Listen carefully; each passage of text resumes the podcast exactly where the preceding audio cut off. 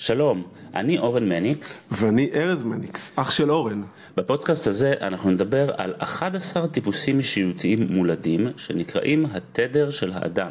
נפגוש אנשים מעוררי השראה שגילו לאיזה טיפוס הם משתייכים ונדבר על איך ניתן להביא לידי ביטוי את התדר שלנו. שהוא עוצמת העל המולדת של האדם, במערכות היחסים, בביטחון העצמי ובהגשמה המקצועית.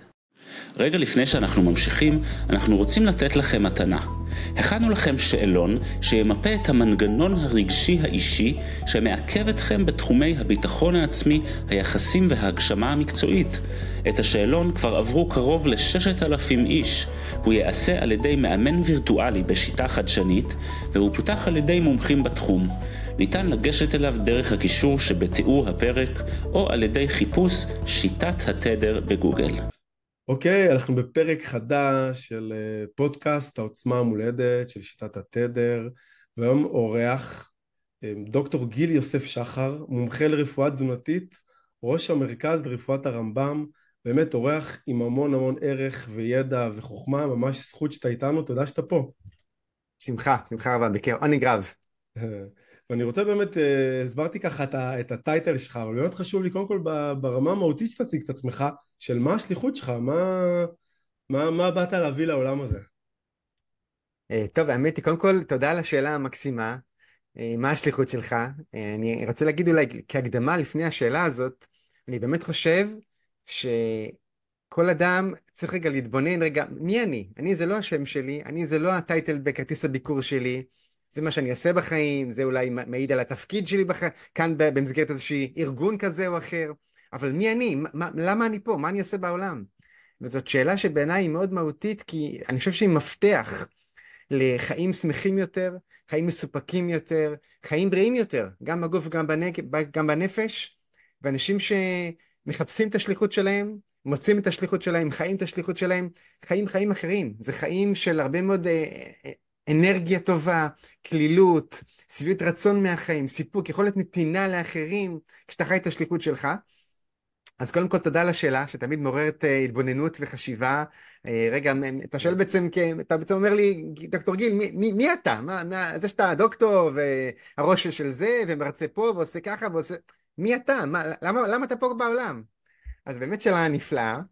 ואם אני ככה באמת מתבונן, אה, מי אני? מה אני עושה כאן בעולם? למה באתי? אז אני חושב שאולי יש כמה תשובות, אולי גם לא מצאתי את כולם עד היום, אבל לפחות תשובה אחת שברור לי שהיא אחת התשובות, זה באתי לעזור לאנשים להיות שמחים יותר, בריאים יותר, גם בגוף, גם בנפש. באתי להעביר ידע, אני רואה את עצמי כסוג של צינור שמעביר ידע לאחרים, כי אני יודע שבורכתי, אה, ממש מתנה מלמעלה, ביכולת אה, להעביר דברים לאחרים, להעביר מידע לאחרים, גם דברים מורכבים, להעביר אותם בצורה פשוטה, שכל אחד יכול להבין, להעביר אותם בצורה מעניינת, מרתקת, שאנשים ירצו לשמוע, יקשיבו, יפנימו, גם יישמו לאחר מכן. אה, אז באמת אה, ללמד, זה אחת השליחויות הגדולות שלי בחיים. אני מאוד אוהב ללמד. אגב, זה אחד הסימנים, אם אדם עושה את השליחות שלו. האם אתה באמת, אה, אתה גם מסיים את, את אותה פעולה, במקרה שלי זה ללמד למשל, כמה אתה מרגיש אה, בהיי, כמה אתה מרגיש, וואו, היה, היה מדהים, היה כיף, אה, איזה טוב, שמח שעשיתי את זה. ואני ממש תמיד שמח להעביר ידע. אתה יודע, אני מלמד כבר מחזור 12 השנה, מחזור, מחזור 11, פותחים את מחזור 12 אוטוטו, של לימודי הרפואה התזונתית, ותמיד שואלים אותי, איך לא נמאס לך להעביר כל שנה את אותו חומר? מה, זה אותו חומר? אה, עם כל הכבוד, ההורמונים, האנזימים, השיטות התזונתיות, לא משתנה כל שני וחמישי, כן? מה, 12 שנה את אותו חומר? אני תמיד אומר, אני לא מלמד חומר, אני מלמד אנשים. ואנשים מתחלפים כל שנה, זה אנשים חדשים, זה משהו אחר לגמרי, זה לא היה שנה שעברה, זה משהו אחר, זה הכל מאפס. אני מתרגש מההתחלה, אני עם אנרגיה שהיא עוצמתית אה, מההתחלה לגמרי, כאילו זו פעם ראשונה. תגיד, וחלק אה, מה... הרבה פעמים מסורת של הפודקאסט הזה שאנחנו מאבחנים את התדר של האדם באמצעות חוש הריח, את המהות המולדת שלו, ופה בגלל ככה קצת דיברנו על זה לפני, יש איזה... אה, יש, יש לך עניין של אה, חוש ריח פגום, אז אנחנו כרגע לא נסתמך על האבחון הזה, בגלל הנושא הזה. אבל אני רוצה דווקא מה, מהניסיון חיים שלך, איזה איכות אתה אה, מביא בלמידה, איזה איכות פנימי אתה מרגיש שזה משהו ש, ש, שייחודי לך, שאתה מביא, גם שאתה מלמד, בכל דבר שאתה עושה, איזה איכות פנימית אתה מביא? אז קודם כל, וואו, יש לך שאלות באמת, אני חייב לומר, מקסימות, מקסימות. אה, הזכרת רגע את חוש הריח, אני רוצה כמה מילים רגע על, על חוש אה. הריח, שהוא באמת חוש מאוד מיוחד. ותספר גם אולי קצת למה הוא פגום, כאילו אם תרצה לחשוף. כן, כן, לא, כאילו, בשמחה, לא- כן, כן, בהחלט. לא חיסון רפואי, כן. קודם כל, אה, חוש הריח, על פי תורת הקבלה, דרך אגב, מאוד מעניין, אה, ממש קשור לעצם הנשמה. ממש כך, לעצם הנשמה. הוא חוש מאוד רוחני וגבוה. אומרים שהמשיח, כשיתגלה בעזרת השם, נקווה עוד היום, כותבים שהמשיח יאבחן במרכאות את האנשים שאיתם הוא בא במגע, האם הם אה, ישרים, לא ישרים, אה, רמאים, הגונים, לא משנה מה, על פי חוש הריח, הוא יריח אותם. נכון. אה, האבחון יהיה על פי ריח, ממש כך. כן, כן, כן, זה בספר. ישעיהו, כן. כן, כן. אז זה באמת חוש קודם כל מאוד מיוחד ורוחני, ולגביי באופן אישי, אז כן, אני לצערי, לפני יותר מ-20 שנה, ממש אחרי השירות הצבאי, שירתי כחובש קרבי, לאחר מכן טסתי לארה"ב כבעצם מתנדב מטעם הסוכנות היהודית במחנות קיץ שם, ובאחד הימים, באחד מימי חופשה מהמחנה, אה, טיילנו ונפלתי מצוק נפילה של 15 מטר, נפילה חופשית מה שנקרא, וואו. והתרסקתי על תחתית המפל שם, על הסלעים והאבנים, והייתה לי, עברתי פציעה מאוד מאוד קשה, הייתי מאושפז מספר שבועות, ניתוחים רבים מאוד. הרסקתי את כל הפנים, האף היה מרוסק לחלוטין, העצם של המצח, הרובוט עין, לסת תחתונה, לסת עליונה. הפנים שלי לא רואים את זה, אבל הכל זה טיטניום, כל הפנים שלי טיטניום. וואו. לא רואים את זה באמת, אגב. ובין היתר, אה, חוש הריח, זאת אומרת, האף היה מרוסק לחלוטין. הייתה תקופה שלא הרחתי שום דבר בכלל. לאט לאט חלק כנראה מקולטני הריח השתקמו כנראה, וחזר חוש הריח לא באותה עוצמה כמו שהיה לפני כן. כלומר, איבדתי הרבה קולטני ריח אה, באף, זה ברור, זה, זה, זה אה, חד משמעית. אז אני לצערי פחות מתאים לאבחון על פי ריח עקב התאונה שעברתי, הפציעה הזאת. כן. אה, אבל אה, כן, זה, זה חוש, אה, תשמע, חוש מיוחד מאוד, אין ספק. מעניין, איך, ל- איך, איך הרמב"ם, או בשיטה, במה שאתה מכיר, איך מתייחסים לחוש הריח בנושא של ריפוי, או בנושא של השפעה על האישיות? כלומר, איך, אז איך קודם כל, משתלב? חוש הריח יש השפעה גדולה גם בעולם הריפוי לגמרי. הקטורת היא משהו שמריחים אותו הרי כידוע. זה לא משהו שאתה רואה בעיניים, המראה זה עשן, כן, אבל אין פה מראה שהוא מיוחד, כן? אבל הריח הוא מיוחד. ובהחלט, ריחות יכולים לרפא, אין ספק. אה, הריח גם חודר אל תוך אה, מערכת הנשימה, חודר אל הריאות. המולקולות הפעילות שנ- שנדיפות, נספגות לך מהריאות אל מחזור הדם. אז ודאי וודאי שקטורת וריחות יכולים גם לשמש כריפוי, להשפעה אנרגטית, להשפעה רגשית, להשפעה מנטלית, אה, ועוד, אין לי שום ספק בכך. אה, שחוש הריח הוא חוש שיש להשתמש בו אה, גם בעולם הריפוי, לחלוטין. אה, כבר אני יכול גם לומר בהקשר הזה של, אנחנו מתעסקים לא מעט עם בעיות עודף משקל, אולי המגפה של העולם המערבי, ויש מחקרים שגם מצאו שאחד הדברים שמשפיעים על כמה אדם אוכל זה הריחות של מה שהוא אוכל. ואם אדם נחשף למספר מאכלים, עם כל מאכל עם ריח שונה, זה מגרה אותו, זה מעורר, זה מוליד בו למעשה, כמה ממש כך, מוליד בו תאווה, אומר הרמב"ם, הרמב"ם לפני 800 שנה כתב את זה, שכל ריח שאדם אוכל מוליד בו תאווה למאכל שלא הייתה בו קודם. אז חוש. הריח הוא מאוד דומיננטי בהשפעתו עלינו, אז על איך- החיים, אז על איך האוכל משתמשים שלנו. בזה בעצם בנתון הזה בהקשר של הרזייה נגיד, במה שאמרת עכשיו, או, איך, אני הופך הרמב"ם- את זה הרמב"ם- לפרקטי? לא. להריח? פרקטיקה, כן? הרמב"ם מדבר על זה, גם נותן את התשובה. הרמב"ם אומר, ולכן, כותב הרמב"ם, יאכל בכל ארוחה תבשיל אחד בלבד. למה? כדי שלא ירבה תאוותו ואכילתו. Mm, תביא, אתה יודע, אדם גומר, אה, אה, אכלת עכשיו ובאת הביתה רעב, הגישו לך, יש על הגז סיר מג'דרה, אורז ועדשים, אכלת מנה של מג'דרה, אתה כבר לא רעב. מבחינתך הארוחה, בוא נאמר, הסתיימה, זהו, אתה כבר לא רעב, הכל בסדר. פתאום מגישים לך מאיזה חדר נוסף, פשטידת ברוקולי שיצא כרגע מהתנור. יצאה ככה מושכמת עם הריחות שלה, אתה תראה אותה, אתה תריח אותה, ייוולד בך תאווה שלא הייתה קודם, אתה תרצה לאכול גם ממנה. אז זאת כותב אומרת הרמב"ם, שלא יהיה אוכל נוסף שיכול לייצר ריחות שיגרו את חוש הריח. נכון, הרמב"ם כותב שהאידיאל זה לאכול תבשיל אחד בכל סעודה, מביא עוד נימוקים, גם לאיכות העיכול, כל מזון דורש עיכול שונה בקיבה שלנו, חומציות שונה, זה עולם, עולם ומלואו הנושא הזה. אז טיפ ראשון ממי שמקשיב לנו, למאזינים, אה, תבשיל אחד בארוחה, אה, זה יכול לעזור בתזונה בריאה והורדה נכון, במשקל. אמת, אני רוצה רק לדייק, הרמב"ם כן. מדייק במילים שלו, הוא כתב תבשיל אחד, זאת אומרת משהו שעבר בישול. כן. זאת אומרת שסלטים חיים תאכל כמה שאתה רוצה. הבנתי, סלטים חיים, בדיוק. סלט חסה, סלט ירקות, סלט סלק וגזר, סלטים חיים, אה, רואו מה שנקרא, לא מבושלים, תאכל גם עשרה סוגי סלטים, אין שום בעיה, ירקות חיים, אבל תבשיל שעבר בישול, אחד בסעודה, כך כותב הרמב"ם, למעט שבת, שבת זה שיוצאים מן הכלל. אבל ימות החול, כן, כך הוא כותב. אז, אז מה, מה זה שיטת הרמב"ם למי שמקשיב ולא מכיר? שיטת הרמב"ם, אז תראה, קודם כל הרמב"ם חי לפני יותר מ-800 שנה. הוא בעצמו כתב שצריך להתקדם וללמוד, אה, להתקדם עם המדע כל הזמן. אנחנו במרכז לרפואת הרמב"ם מלמדים רפואה תזונתית, מלמדים שיטות טיפול וריפוי טבעיות, הולכים לאורו של הרמב"ם, משתמשים המון בהדרכות והעצות שלו, אבל לא רק, אנחנו הולכים על לאור הדרכתו, ללמוד כל הזמן, להוסיף עוד כלים כל הזמן שהרמב"ם לא בהכרח הכיר אותם. אה, אז אנחנו משתמשים בהרבה מאוד כלים תזונתיים ולא תזונתיים, תוספי תזונה, מיצויים, צמחים, שיטות של grounding, אה, שימוש בשמש, שימוש בהמון כלים אחרים שעוזרים מאוד לריפוי. הרמב"ם גם דיבר על חלקם הגדול, אבל אני חושב שרפואת הרמב"ם זה באמת להסתכל על הגוף והנפש כמכלול אחד, ולהסתכל על האדם כיצור הוליסטי, וכשאתה בא לרפא פסוריאזיס, או קרון, או דלקת פרקים, או בעלותת התריס, להביא אותה לאיזון, או יתר לחץ דם, או סכרת, אם אתה מתמקד רק במחלה, אתה חוטא לאמת. אם אתה מתעלם מהבן אדם, מהאתגרים שלו, מהסטרס שלו, מהפן המנטלי-רגשי שלו, מהעולם הרוחני שלו, הסיכוי שלך לרפא אותו, לא אגיד שהוא לא קיים, קיים, אבל יותר קטן. אם אתה אה, לומד להכיר את הבן אדם וגם עוזר לו להגיע לאיזון, לא רק בפן המטאבולי או בפן החיסוני שלו, של מערכת החיסון, אלא עוזר לו להגיע לאיזון נפשי ורגשי, אתה מאיץ תהליכי ריפוי לאין ארוך.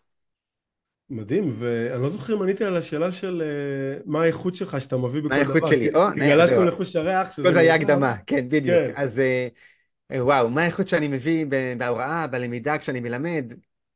אני חושב, קודם כל זאת שאלה שצריך לשאול את הסטודנטים שלי, את מי שאני מלמד, הם ידעו לענות לך, אני חושב, יותר טוב ממני. זה השלב הבא, נראה אם יש התאמה. כן, כן, בדיוק. בגדול, אני חושב שאני קודם כל... יודע ללמד ברזולוציה מאוד מאוד אה, נמוכה ומדויקת, רזולוציה גבוהה, סליחה, יורד לעומקים מאוד מאוד אה, משמעותיים, עד רמת המולקולה, מה שנקרא, אז אני נותן לאנשים הבנה מאוד יסודית ועמוקה. גם אנשים שבאים עם המון רקע קודם והמון ידע, החל מתזונאים קליניים, רופאים, דוקטורים לביולוגיה, נטורופטים, מטבלים עם מסורת של ניסיון ועוד ועוד, האופן שבו אני מלמד, הם מקבלים הבנה שלא הייתה להם קודם, בזכות היכולת להעמיק ולהעביר דברים מורכבים בצורה פשוטה. אה, עוד אני חושב יתרון, או משהו מיוחד, אה, הוא לא מיוחד אגב רגלי, מיוחד להרבה אנשים, אני משלב תמיד את הפן הרוחני, נפשי, בהוראה, אה, לא מלמד רק מדע, רק הורמונים, אטומים, מולקולות, אנזימים, גם, יש הרבה מזה, אבל הרבה מאוד נפש. והשילוב הזה בין גוף לנפש הוא בעיניי משהו ייחודי. אני גם משלב ומזגזג הרבה בין עתיק לבין חדש. אני חושב שהדבר השלם והנכון זה לשלב בחיים בין הדברים. אה, כמו שזו טעות אה, להתעלם מממצאי המדע של העשורים האחרונים, זה ודאי טעות להתעלם גם מהחוכמה העתיקה של לפני 800 וגם 2,000 שנה. גם אז היו אנשים מאוד חכמים שהגיעו לתובנות מאוד נכונות ורלוונטיות לימינו, והדבר השלם זה להשתמש בכל הכלים והתובנות שהצטברו לאורך כל ההיסטוריה. אז אני מחבר תמיד בין עתיק לחדש, ובעצם יש לך שילוב. יש לך שילוב גם ברקע שלך, אתה, אתה גם uh, למדת הרבה על הרמב"ם מבחינת הכתבים שלו, מצד שני אתה אה, דוקטור, אה, איך זה נקרא? על רפואה? דוקטור רפואה, כן, כן, רופא בהכשרתי, בוגר הטכניון, נכון, נכון. ורופא, וממש, אה, אם אני לא זוכר, שמעתי איפה שהוא, או קראתי, שגם עשית את הדוקטורט, או איזשהו חלק מהעבודה האקדמית שלך על השילוב, נכון? של הרמב"ם אמת, והמדע. אמת, נכון, נכון. אני חושב שבאמת, מה שמיוחד באופן שבו אני מלמד רפואה טבעית, זה קודם כל העובדה שאני באמת רופא MD, בוגר הטכניון, ואני מביא את כל עולם המדע, את האנטומיה, הפיזיולוגיה, הביוכימיה, פרמיקולוגיה, תורת התרופות, על כל המחלות, מביא את כל הידע המעמיק הזה של עולם הרפואה המערבית אל תוך עולם הרפואה הטבעית. בעצם אני מחבר בין העולמות. כי באמת יש לצערנו, אני אומר, אה, סוג של נתק מסוים בין העולמות הללו. מצד אחד יש את הרופאים שיודעים המון אנטומיה, פיזיולוגיה, על כל התרופות, את הכימיה הרלוונטית והכל, לקרוא מחקרים, לפענח בדיקות דם ברמה מעמיקה ועוד ועוד, אבל לא, אין להם כמעט ידע בתזונה או רפואה טבעית, כי הם לא לומדים על כך. מצד השני, מטפלים טבעיים לעומת זאת, יודעים על רפואה טבעית, יודעים על כלים טבעיים, אבל uh, בהרבה מאוד מקרים לא יודעים uh, לקרוא מחקרים מדעיים בצורה ביקורתית, בצורה נכונה מעמיקה, ו... או לחבר את זה להסברים פיזיולוגיים לכל מה שהם יודעים על פי טבע.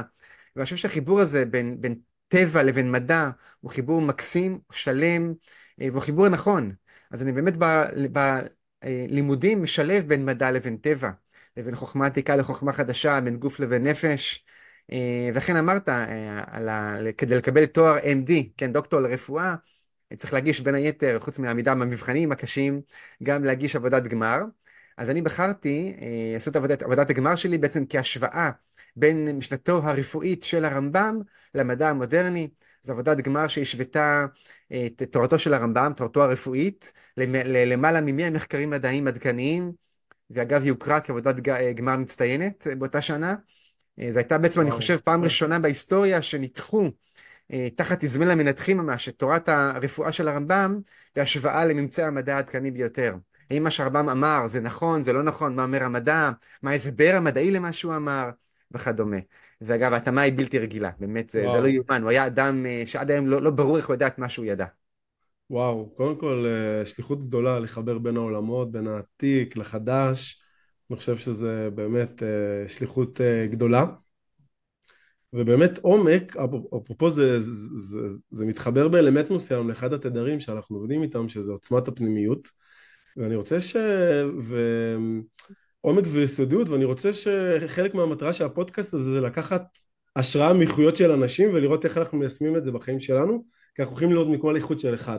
אני חושב שדווקא בעידן שיש אה, הרבה מהירות, הרבה שטחיות לפעמים, טיק טוק, ואנחנו רואים דברים, ואנחנו שופטים אנשים מהר, אני חושב שהאיכות הזאת היא של עומק. שנייה, בואו נראה שנייה מה, מה עומד מאחורי הבן אדם, מה התפיסות שלו, מה הרגשות, מאיפה הוא בא, מה באמת הוא רוצה לעשות טוב בעולם, מה השליחות שלו, אמ, להבין קצת אה, מעבר לטייטל, אוקיי, אתה דתי, אתה חבדניק, אתה, אתה חילוני, אוקיי, זה בסדר, זה, זה נכון, זה שם, זה לא סתם בחרנו בזה, יש בזה מאחורי הקלעים, אבל קצת, ברגע שאתה מתעמק, אתה רואה שאנשים הם הרבה יותר מורכבים מהטייטל שאתה יכול לשים להם, כי בסוף זה הגדרות, ואנחנו כולנו יודעים שהמציאות היא הרבה יותר מורכבת מכל הגדרה שהיא.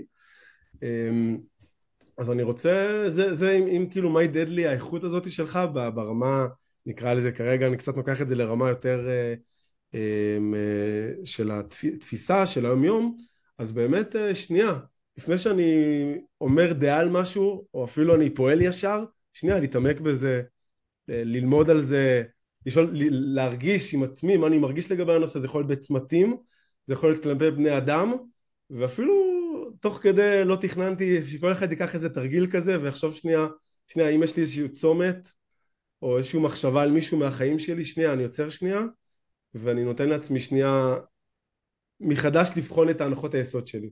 אז אני, זה משהו שידד לאיכות הזאת. האמת שאתה מעלה לי עוד נקודה, אני חייב לומר, מעבר לעניין שבאמת אני, אני מחבר בין עולמות, אה, כן, עולם הרפואה הקונבנציונלית לעולם הרפואה הטבעית, עתיק וחדש, מדע וטבע, רפואה של עולם היהדות, מקורות של היהדות למדע העדכני. מעבר לחיבור, אם אני מתבונן רגע בעצמי, אה, מה עוד מאפיין אותי, אני חושב? זה העובדה שאני באמת, אה, אני אומר את זה בכנות, אני מגיע פתוח כשאני לומד תחום חדש. ואין לי אג'נדה אידיאולוגית של זאת האמת. יש בעולם הבריאות הרבה מאוד גורואים במרכאות, אני קורא לזה, או בלי מרכאות, שהוא, התפיסתו שטבעונות זאת האמת, זה מתאים לכולם, או מישהו אחר חושב ששיטת קינגסטון זה האמת, זה מתאים לכולם, או שיטת שלטון, לאכול raw food, לא מבושל, לא מאודה, רק ירקות ופירות חיים, זה האמת, זה נכון, מישהו אחר חושב שתזונה פליאוליטית של האדם הקדמון, אה, לצוד וללקט, היא התזונה הנכונה, ואחר חושב תזונה קדוגנית. אנשים באים עם אג'נדות כלשהם. ואני באמת, אני יכול להגיד על עצמי בכנות, אני בא מאוד מאוד פתוח, ואני אה, לא פעם גם משנה דעתי במהלך השנים, או מוסיף עוד כלים ומעולמות אחרים, ואני לא בא עם, עם דעה של, אוקיי, זאת האמת, זו התזונה הנכונה, היא ורק היא, כל השאר טועים. וכשאתה מדהים, בא ומלמד אני... גם באופן כזה, אתה גם מראה לסטודנטים שלך, בכל גישה, את הרציונל שבה, את היתרונות שבה, גם את המגבלות שבה, גם למי מתאימה, למי לא. אתה לא פוסל אף גישה, אתה מנתח אותה מלמעלה, במבט העל. וזו צורת לימוד מאוד מאוד ייחודית ומיוחדת, שלא אה, קובעת לך מה האמת, או נותנת לך, פורסת בפניך בעצם את כל השיטות, כל הגישות, ואצלי בלימודים אני מקפיד אגב ללמד על כל הגישות האלה. שיטת אנביגמור, שלטון, קינגסטון, אה, דש דיאט, סטארץ' דיאט, פלאו, צמחונות, טבעונות, 80-10-10, כל הפלגים, כל השיטות, קטוגני. אני אומר לבוגרים, הנה, הכל פרוס בפניכם, תראו, תכירו את השיטות, מה הניע את מי שפיתח אותם? מה עמד מאחורי הרציונל שלו? למה הוא חשב ככה? האם הוא צודק? מה אומר המדע? מה אומרים אנשים? למי זה מתאים? למי זה אולי מסוכן אפילו במקרים מסוימים? לכמה זמן זה מתאים? והם יוצאים עם, עם, בלי להגיד להם, חבר'ה, זאת האמת, או, ואלה טועים. אה, וזה באמת, אה, אנשים מאוד אוהבים את זה, שאתה לא אומר להם, תחיו ככה, אתה אומר להם, נכון. תראו, יש המון דרכים. אגב, אני יכול לומר לך בהקשר הזה, אני לאורך העשור האחרון פגשתי לא מעט אה, מתמודדים עם סרטן שהחלימו כנגד כל הסיכויים. ואני יכול לומר לך שתמיד שואלים אותי, אוקיי, אז מה, מה הסוד שלהם? מה, באמת, אנשים ממצב של גרורות וכן הלאה, והחלימו, הגרורות נעלמו, הכל נעלם. וזו לא התזונה שהכריעה את הכף. ראיתי כאלה שהחלימו בתזונה טבעונית, ראיתי, ראיתי כאלה שהחלימו כשאכלו עוף וביצים, ראיתי כאלה שהחלימו אפילו כשאכלו מוצרי חלב. ואכלו בשר או לא בשר, אה, בשר פעם בשבוע או בשר כל יום, ראיתי הכל מהכל. והמסקנה שלי, בעצם לא התזונה הכריעה פה את הכף, מה שהכריע את הכף בריפוי שלהם, זה העבודה הנפשית רגשית שהם עשו. זה השמחת חיים שלהם, הביטחון שלהם, אמונה שלהם, ניקוי רגשות שליליים, ניקוי גוף בכלל ובעיקר ניקוי נפש, זה, זה דברים הכרחיים לריפוי. ואלה שעבדו על ניקוי רגשות שליליים, ומתחים בחיים, ויחסים בין נשיים שהם רעילים, ועבדו על הניקוי הזה, ועבדו על התיקון של הנפש שלהם, הם אלה שבסוף התרפאו. לא, זה לא כל כך שינה אם הם אכלו בשר, כן בשר, לא בשר, מבושל או מעודה או חי, זה לא מה שהכין את הכף. אז, אז אני רוצה לדבר בדיוק על הנושא הזה של ניקוי, כי אני יודע גם. שהשקת אה, קורס אה, דיגיטלי שבדיוק מתמקד בנושא הזה של אה, ניקוי, ניקוי רעלים ונשמח באמת לשמוע מה זה מבחינתך בייחוד עכשיו שציינת שזה קשור למאוד דגש, קשור לריפוי מה זה מבחינתך ניקוי, ניקוי גם רגשי וגם פיזי והקשר ביניהם קצת תרחיב את, ה, את המסר המרכזי כן, אז קודם כל בהחלט אני חושב שכולנו אה, אגרנו רעלים כל חיינו. גם רעלים כימיים, ממש, אתה יודע, האוויר לא נקי, האוויר מזוהם, המים, המזון, והרעלים הצטברו. זה יכול להיות אה, דיוקסינים, PCB, מתכות כבדות, חומרי הדברה שאכלנו ממזון מרוסס ו- וכן הלאה. וכל הרעלים הללו חדרו וחלקם נשארו גם בתוך הגוף, והם מזיקים. מזיקים, חלקם נמצאו כקרצינוגנים, מסרטנים, חלקם גורמי דלקת, חלקם מוצאים את, את המערכת החיסון מאיזון, חלקם מוצאים את המערכת ההורמונלית מאיזון, ועוד ועוד. זה בפן הנורא, הייתי קורא לזה אה, כימי של הדברים. אבל כולנו גם, אה, אין ספק, אה, גם אגרנו רגשות שליליים, אם זה פגיעות שחווינו בעבר ואנחנו נותרים טינה, או כועסים, או לא סולחים, אם זה חוסר הכרת הטוב כלפי מי שהיטיב עמנו, הכרת הטוב אמיתית. לא פעם זה בעיקר אה, כלפי ההורים, כלפי בני הזוג שלנו. אה, אלה המקומות הכי נפוצים ששם לא פעם חסרה הכרת הטוב אמיתית. ואנחנו רובנו אה, אוגרים אולי תסכולים כאלה ואחרים, אחד מתוסכל מחיי הזוגיות שלו, השני מתוסכל מהילדים שלו, אחד מההורים, אחד מהעבודה, אחד מהבוס, אחד מהחברים שלו, מהשכנים שלו, ותסכול ומרמור אל הרגשות שליליים, אחד רוצה לנקום במי שפגע בו, אחד רוצה לראות את השני נופל כי הוא עשה לו ככה וכך, והרגשות שליליים פוגעים גם בזה שאתה מקפיד עליו, מה שנקרא, אבל פוגעים קודם כל גם בנו. וניקיון של רגשות שליליים הוא בעיניי צעד הכרחי בכל תהליך חיפוי. וזה לא אה, לחיצה על כפתור, זה תהליכים ארוכים, לא פעם כואבים, דורשים חשיפה, דורשים ליווי. אה, אבל אדם שקופץ למים ומתחיל את העבודה הזאת ומנקה גם את הגוף וגם את הנפש, רואה פלאים. ואני חושב להדגיש באמת, צריך את שני תהליכי הניקוי. אדם שרק ינקה את הנפש, שזה דבר מדהים וחשוב מאוד, אבל ימשיך לאכול מזון מעובד, תעשייתי, junk food, שמנים מזוקקים, הרבה סוכר, קינוחים, מאפים, חטיפים, גלידות וכולי, זה ישפיע בסוף גם על הנפש, חד משמעית. וגוף אה, מזוהם במרכאות אה, יפגע, יפגע גם בנפש. הרמב"ם כתב שחור קטן בגוף עושה חור גדול בנשמה. הקשר בין הגוף לנשמה הוא דו-סטרי. נשמה לא מאוזנת תשפיע לרעה על בריאות הגוף. וגוף לא מאוזן וגוף שמכיל רעלים משפיע גם על הנשמה שלנו ועל הנפש שלנו. לכן צריך את שני תהליכי הניקוי. לכן גם השקנו באמת... אתה יכול לראות את זה שאם פתאום יש לך איזה משהו כואב בגוף אתה הופך להיות עצבני, לא, לא כיף, אין לך סבלנות לשום דבר, אתה ממש אה, משפיע על הנפש שלך. אדם שסובל מכאב, אה, ממצוקה גופנית, אה, מרגיש את ההשפעה על הנפש במיידי. כן. וחד משמעית. אגב, כמו שמרגישים את זה במיידי, אה, אז לדעת, כי פה צריך לדעת, אנחנו לא מרגישים את זה, זה גם עובד הפוך, קשר דו-סטרי. כאשר אתה עצבני, כועס, מתוסכל אה, וכן הלאה, דע לך, זה יצר השפעה על הגוף שלך. אני חושב שהחוכמה הגדולה זה מה שנקרא, וזה היופי בניקוי, לא לחכות שמה שנקרא מטאפורה של הכוס גולשת, שהמים עולים עולים ואז מה זה המחלה? שהכוס גולשת וכבר uh, הגוף לא יכול להכיל את הרעלים האלו אז, אז הוא עושה מחלה, משהו דרסטי שחלק אגב מהמחלות אני מניח שזה גם המטרה שלהם זה לנקות את הגוף. uh, כמו פתאום שיעולים או פתאום כאילו חלק מהמטרות של המחלות זה לנקות את עצמנו. אם אנחנו לא מנקים בטוב אז ינקו אותנו ברע מה שנקרא. ו... ואני חושב שזה מדהים גם בגישה שלך ומה שאתה אומר של ניקוי רעלים שזה אומר שנייה ת, תרוקן את הכוס תרוקן את הפח לפני שזה גולש ואז אתה מטפל במחלה ואני חושב שזה כלי מניעתי לא פחות מטיפול, אפילו עדיף, מן הסתם תמיד למנוע. אתה מדבר על הדבר שהרמב"ם אה, כותב, כותב אותו וחוזר עליו שוב ושוב, העניין של רפואה מונעת. אל תחכו להיות חולים. אדם צריך לעשות תוכנית ניקוי רעלים לנפש ולגוף כשהוא בריא, לא כשהוא חולה. כשהוא חולה זה עלול להיות מאוחר מדי, וגם זה הרבה יותר קשה. ולכן גם פיתחנו תוכנית שנקראת רמב"ם דיטוקס, שבה אדם במשך 28 אה, יום, 21 יום של ניקוי משמעותי ויום של שבוע של הכנה, בעצם מנקה את הגוף, לא אגיד מכל הרעלים, ממש לא, אבל מנקה את הגוף מרעלים מסוימים, במידה מסוימת, משמעותית, חודש שבו לא, לא מכניס רעלים חדשים, וכשלא מכניסים רעלים חדשים מתחיל תהליך ניקוי, ואנחנו גם תומכים ומעודדים אותו עם תוספים במהלך הניקוי, ואני חושב שלעבור אה, חודש כזה פעם בשנה, זה משהו שכל אדם צריך לעבור בחיים שלו. כמשהו, כרוטינה קבועה, כדי לתחזק את הגוף. אתה יודע, אתה אדם חכם, מביא את האוטו למוסך, לא רק שאתה מתחיל לקרטע והלך מנוע, הוא מביא את האוטו כל שנה לטיפול מונע, טיפול שנתי. נכון. להחליף את השמן, להחליף את הגומיות וכדומה, כי יש בלאי לגומיות ולכל השמנים. נכון. לא, אתה לא נכון. רוצה לנסוע עם שמן שרוף באוטו. זה האדם החכם, אז כמו שכל אחד מבין את זה לגבי הרכב שלו, אין לו ספק שלחכות שהרכב יקרוס לו זה יהיה כבר מאוחר מדי, אלא בא לטיפולים תחזוקתיים, כך לגבי הגוף שלנו.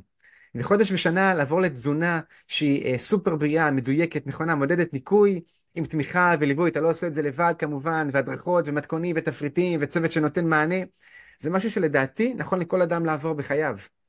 אה, איזה, איך ברמה האישית, דווקא לא אקדמית, הראשית, איזה, האישית, איזה תהליך אתה עברת ש, שנחשפת למקום הזה של הרפואה, של רמב"ם, כלומר זה בא מאיזשהו מקרה אישי שלך שהיה איזשהו טריגר, לפעמים יש לנו טריגרים. חד משמעית, חד משמעית.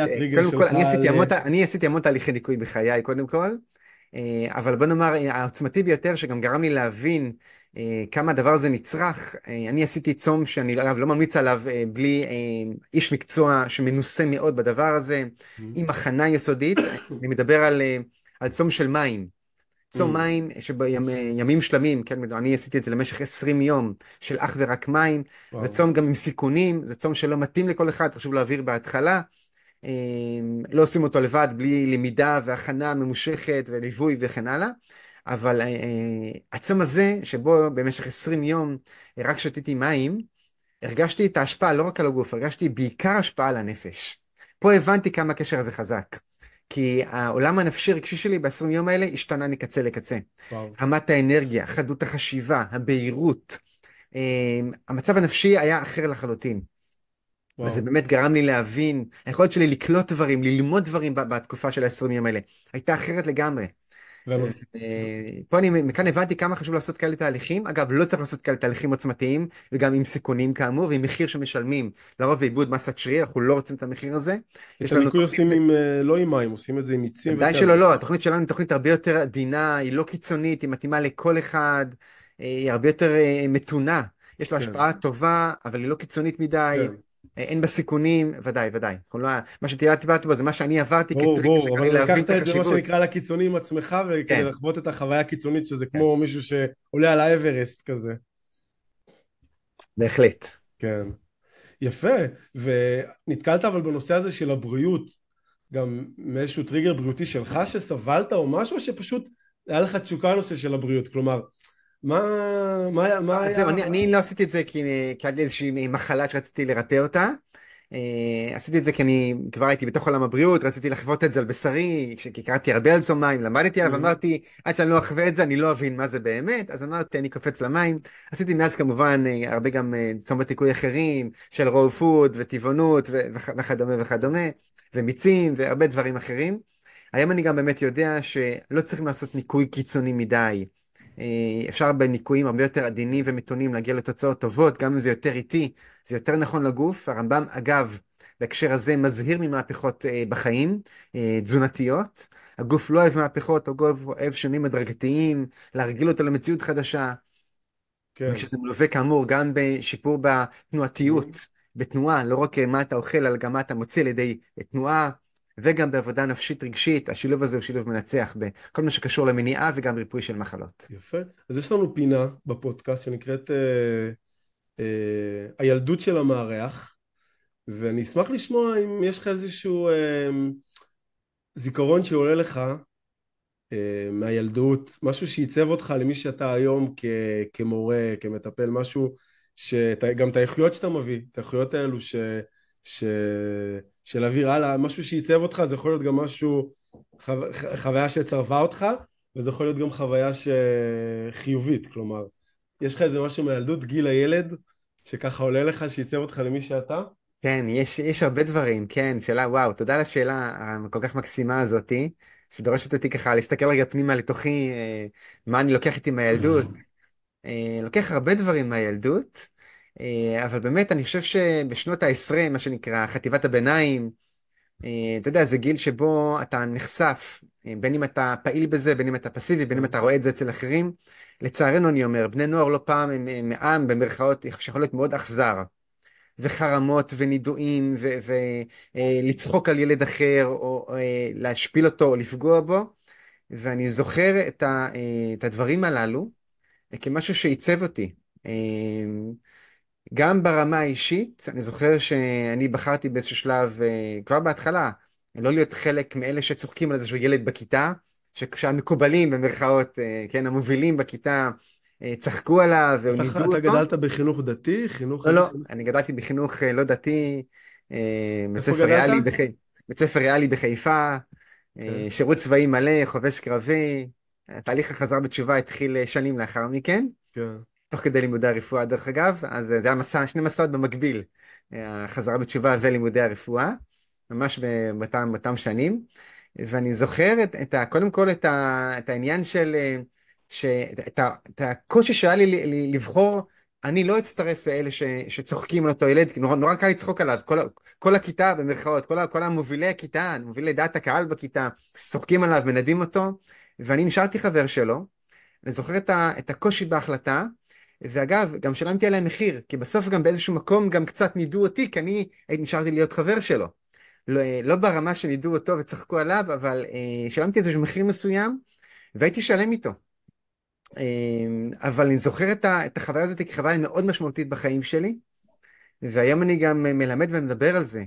כמה חשוב לדבר, להראות, לספר לילדים את הסיפורים על, על הילדות שלנו, כמה להיזהר מלפגוע באחרים. זה יופי. אמ, ויש סיפורים, באמת, אני יודע על אנשים שפגעו במישהו אחר בגיל הילדות והנעורים, ולאחר מכן היה להם באמת אה, אה, קשיים כל החיים, כי אותו, אותו אדם שנפגע, במודע או לא במודע אגב, אה, מה שנקרא, לא סלח.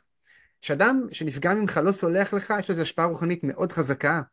הרבי מלובביץ' סיפר אה, לא פעם, ואמר לא פעם, שלפעמים אנשים לא נפקדים בילדים, או חווים אתגר בריאותי, או קושי כלכלי, או קושי בזוגיות, או כל דבר אחר, כי הם אה, פגעו במישהו ולא ביקשו סליחה. כמה חשוב לדעת לבקש סליחה אם פגעת במישהו, אגב, גם אם זה עשרות שנים אחרי הפגיעה, וכמה חשוב לסלוח. אנחנו גם כולנו יודעים שכשמישהו מבקש ממך סליחה באמת, הרבה יותר קל לסלוח. אבל אחד האתגרים הקשים ביותר בחיים, אגב, זה לסלוח גם אם מישהו לא ביקש סליחה. זה אחד האתגרים, אני חושב, שבין הקשים שיש נכון. בחיים, ו... וכדאי... ואגב, אפשר, אפשר לעשות את זה גם עם אנשים שמתים, כלומר, אם יש לך משהו בחיתור עם ההורים שלך, חד משמעית. עם, עם מישהו מהמשפחה שלא הספקת לפתור איתו משהו, וחס ושלום הוא הלך לעולמו, אפשר עדיין לעשות תהליכים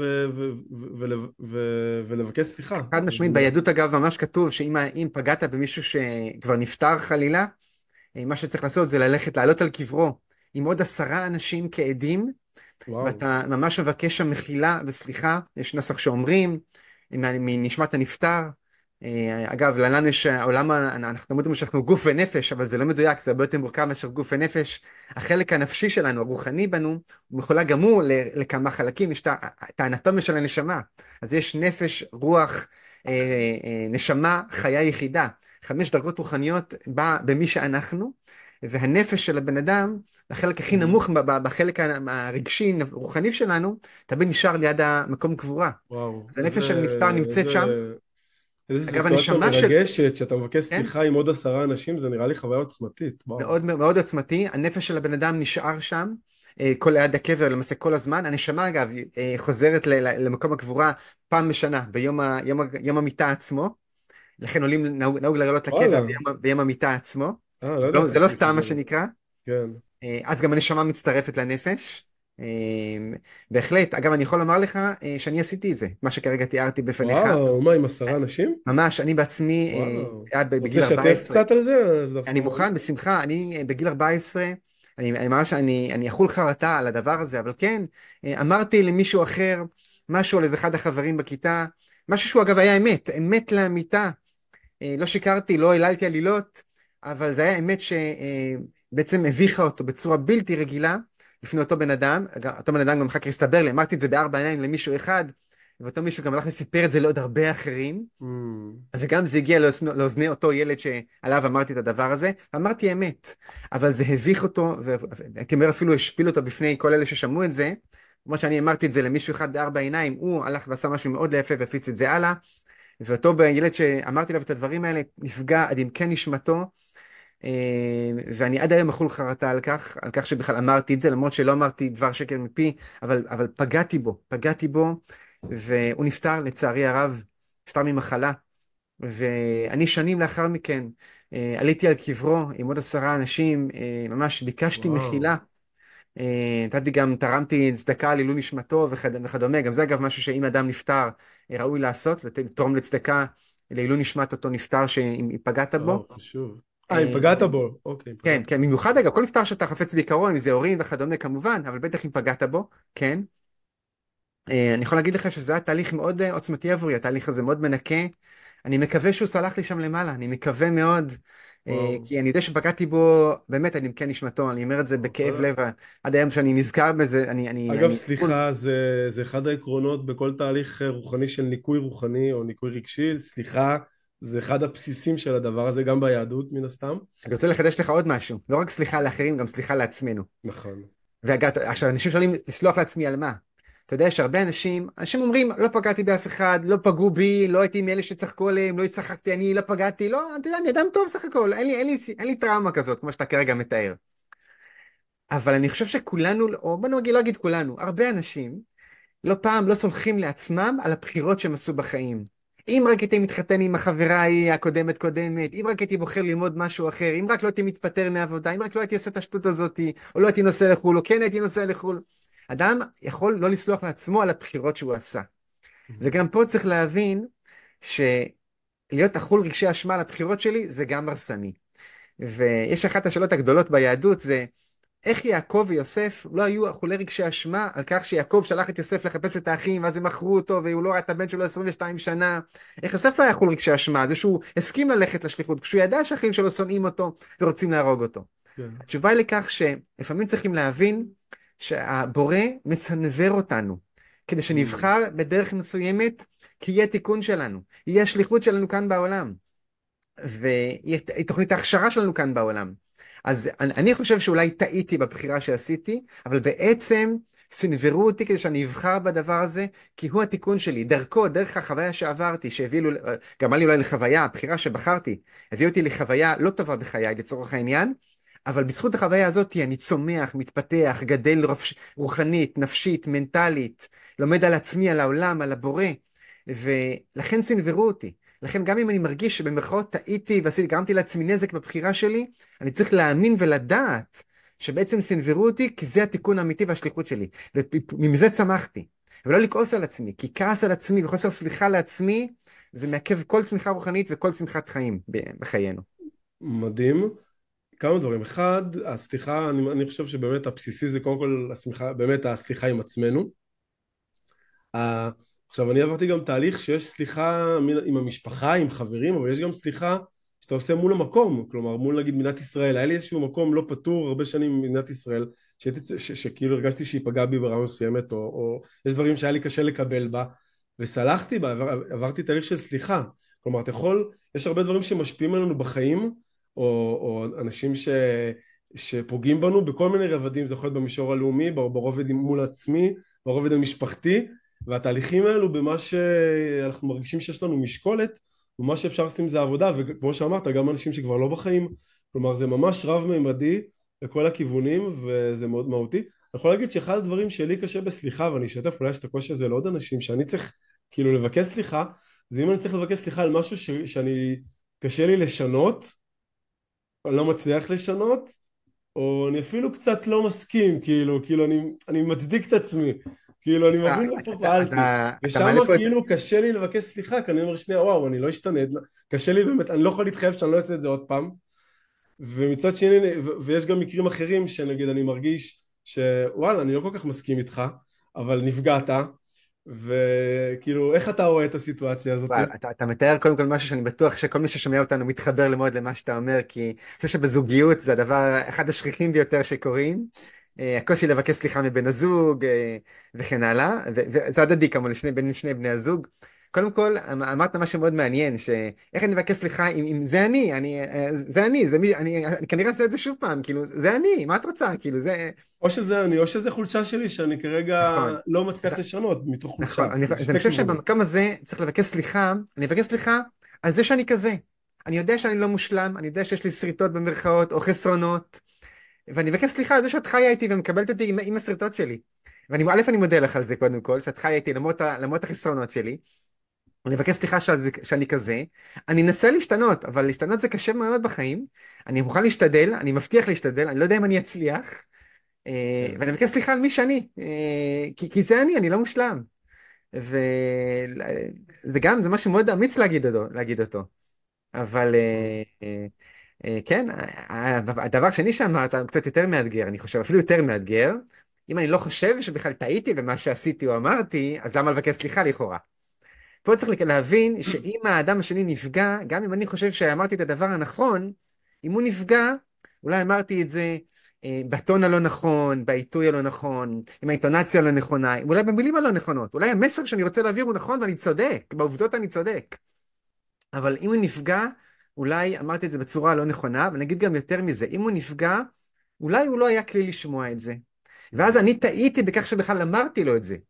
וגם אם אני צודק בעניין וניקח שופט חיצוני הוא יצדיק אותי לצורך העניין אגב לא תמיד לפעמים אני חושב שאני צודק ואני לא צודק נכון. אבל נניח שאני באמת צודק נניח ששופט חיצוני יקבע שאני הצודק מבין השניים עדיין אם הוא נפגע אז או שאולי צריך לשמוע את זה כי אולי הוא לא כלי לזה לא כל דבר צריך להגיד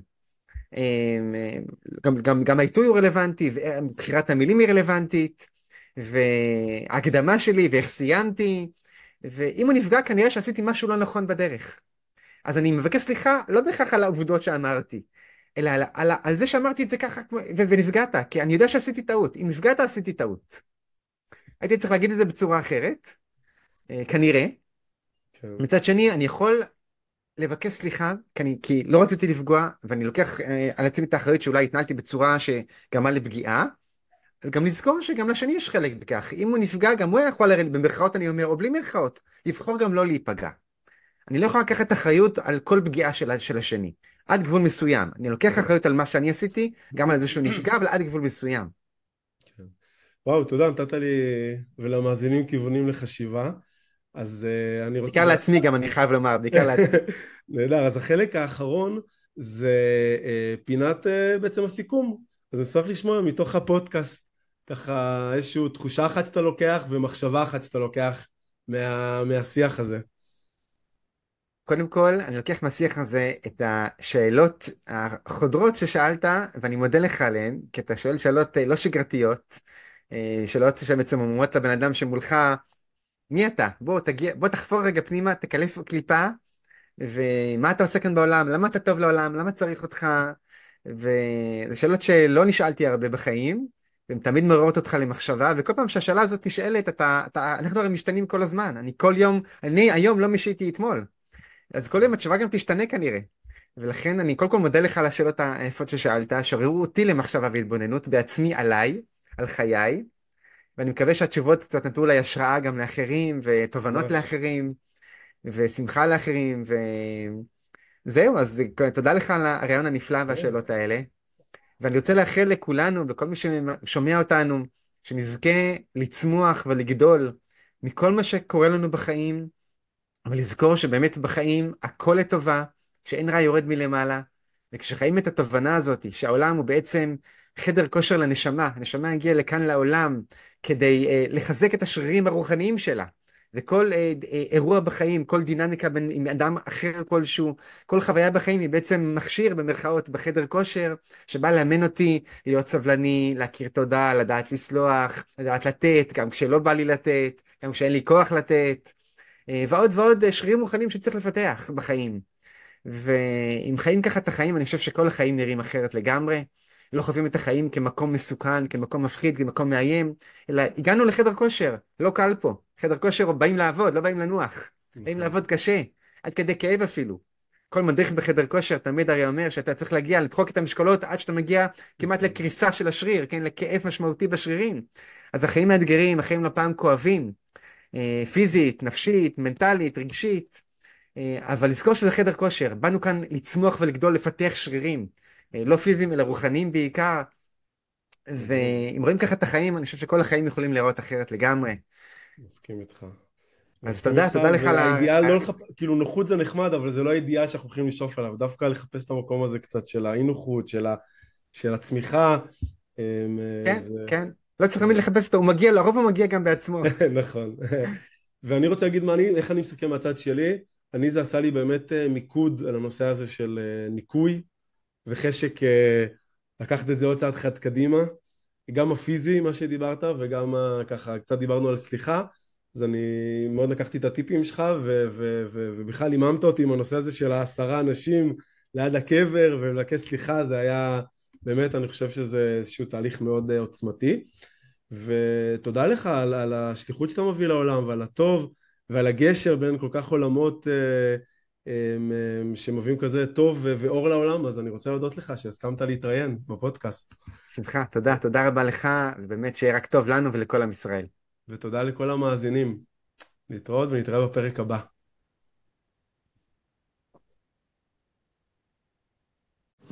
עד כאן להפעם, תודה שהייתם איתנו. אם אהבתם את הפרק, אתם מוזמנים לעקוב אחרי הפודקאסט ולקבל עדכונים על פרקים שמתעדכנים. אם עלה בכם הרצון לדעת עוד על התדר האישי שלכם ואיך הוא יכול לשדרג את חייכם, אתם מוזמנים לחפש שיטת התדר בגוגל או ללחוץ על הקישור שבתיאור הפרק.